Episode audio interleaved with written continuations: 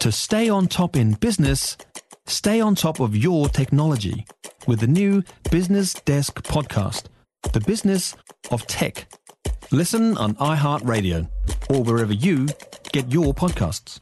Terrible news this morning for New Zealand sport, for New Zealand basketball uh, when it was announced that Kenny McFadden had lost a long time kidney battle. He was only 61, and here's a name that reverberates around basketball gyms up and down the country, from the very top level uh, down to the very lowest level, which I think Dillon Boucher is where he had his greatest effect and where his legacy will probably lie. The work that he's done with the kids, and that's saying a lot considering the huge success he had as an import when he turned up, what, early 80s, way back in the day. Welcome to the show. Good evening, Das. Obviously, yeah, really, really sad day for the sport, for his family, for for those that those lives that he enriched with his presence. You're right. Um, his it wasn't today until I, you know, had many conversations with many different people of the amount of lives he impacted, right from going back into the 90s, um, of people that, you know, he will always be remembered for his, his you know, heroics for the Saints and, and winning championships for the Saints in the in the 80s and, and, and probably raising the bar of the NBL. But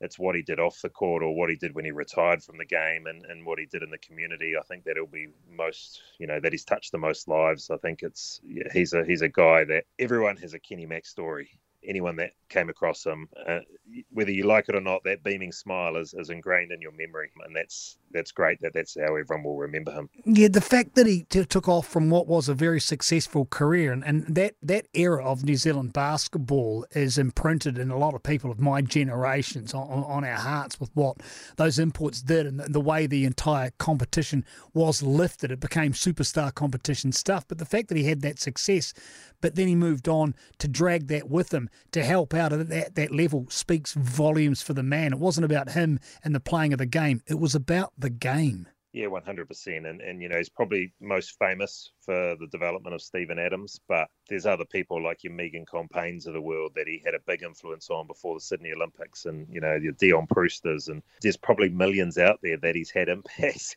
with that that, that we don't know their names, but he spent you know time and energy getting up at six o'clock in the morning, training these kids, taking them to the gym, uh, buying them lunch before school, whatever it, whatever it took, he was prepared to do it. And he he was. I often use the phrase for someone like him. He's married to the game, and he really was. He truly was married to the game, and he put the game first, um, and he put the the kids that he was teaching first a lot of the times in, in his life. Mm, plainly, the Steven Adams story was a big story and part of his career, and I almost feel that overshadowed what he actually brought to the game as a player and, and what he's contributed across the line. But um, since his passing, I think now a lot of people are coming out and saying, "Hey, Kenny McFadden had a huge amount to do with my career," and and the fact that he touched all these lives, it almost puts into insignificance what he's done with Steven Adams, who is arguably the superstar of the game in this country. Yeah, absolutely. I think, um, like I say, and, and before Steven, after Steven, you know, right till probably a couple of days before his passing, he's he's you know he's had people he's been training people um, whether it be at the, the, Saints as an assistant coach or whether it be you know the next up and coming Steven Adams or the or the you know the, the kid down the road that just wants to come and have some fun playing hoops. He was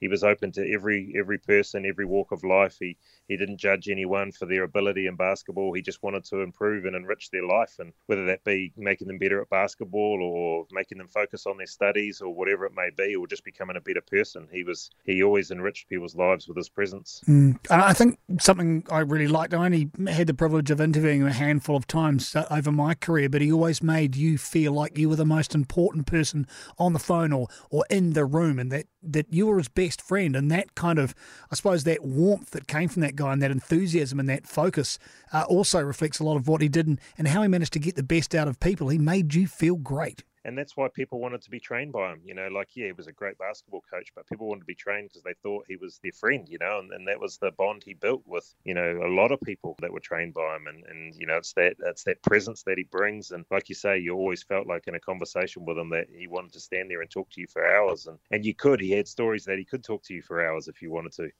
Rest in peace, Kenny McFadden. What an enormous contribution to New Zealand basketball and to New Zealand. You'll be sorely missed. And Dillon Boucher, CEO of Basketball NZ, thanks very much for joining us with your thoughts.